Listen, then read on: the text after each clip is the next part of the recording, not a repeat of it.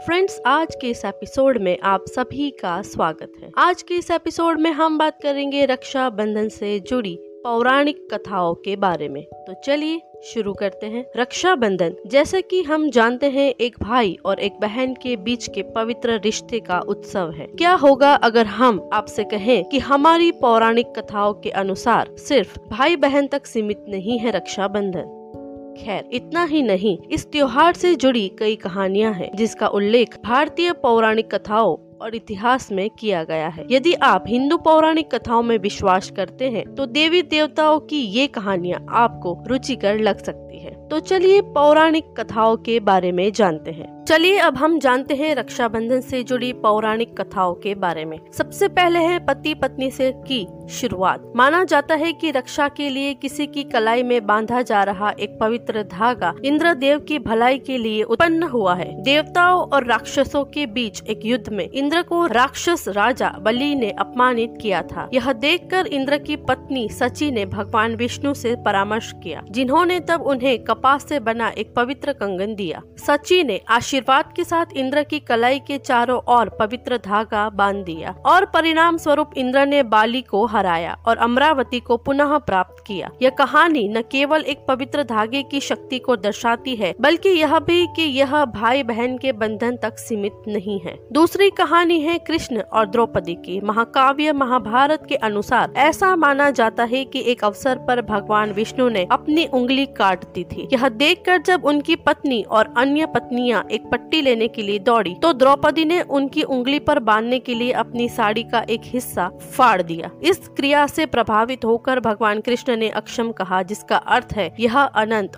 हो सकता है। वस्त्र हरण के दौरान यह द्रौपदी के लिए एक वरदान साबित हुआ, क्योंकि उनकी साड़ी अंतहीन हो गई और इनसे उसे राजा राष्ट्र के दरबार में मौजूद सभी लोगों के सामने शर्मिंदगी से बचाया। तीसरी कहानी है बाली और लक्ष्मी जी की। भागवत पुराण और विष्णु पुराण के अनुसार भगवान विष्णु द्वारा बाली को हराने के बाद बाली ने उनसे अपने महल में उनके साथ रहने का अनुरोध किया। भगवान विष्णु ने बाली के अनुरोध को स्वीकार कर लिया। हालाँकि यह भगवान विष्णु विष्णु की पत्नी देवी लक्ष्मी के साथ अच्छा नहीं हुआ। वह भेष बदल कर बाली गई और उनकी कलाई पर राखी बांधी। जब बाली ने देवी लक्ष्मी से पूछा कि वह उपहार के रूप में क्या चाहती है तो उन्होंने भगवान विष्णु से उनके महल में उनके साथ रहने का अनुरोध से मुक्त होने के लिए कहा। बाली इसके लिए सहमत हो गए, क्योंकि उन्होंने अपनी बहन लक्ष्मी से वादा किया था। चौथी कहानी है यम और यमुना की। एक अन्य किवंदिती के अनुसार यमुना दुखी थी, क्योंकि उनके भाई यम मृत्यु के देवता ने लगभग 12 वर्षों तक उनसे मुलाकात नहीं की थी और उसने अपना दुख गंगा के साथ साझा किया था। गंगा ने यम को उसके बारे में बताया और उन्होंने यमुना जाने का फैसला किया। यमुना से मिलने पर यम ने अपने भाई की यात्रा के लिए की गई सारी मेहनत और तैयारियों को देखकर प्रसन्नता व्यक्त की। उसने यम की कलाई पर राखी बांधी और बदले में यम ने अपनी बहन के प्यार से प्रभावित होकर उसे अमरता का आशीर्वाद दिया। पांचवी कहानी है संतोषी माता की। एक बार भगवान गणेश के पुत्र शुभ और लाभ मनसा को भगवान गणेश की कलाई पर राखी बांधते देखकर क्रोधित हो गए, क्योंकि उनकी बहन नहीं थी, जो उन्हें राखी बांधे। नारद भगवान गणेश को यह समझाने में कामयाब रहे कि एक बेटी उन्हें और उनके बेटों को समृद्ध करेगी। उन्होंने अपनी पत्नियाँ रिद्धि और सिद्धि से निकली दिव्य ज्वाला से एक बेटी का निर्माण किया और इसी तरह संतोषी माँ अस्तित्व में आई। छठी कहानी है विष्णु और पार्वती की। की पुराणों के अनुसार पार्वती भगवान विष्णु और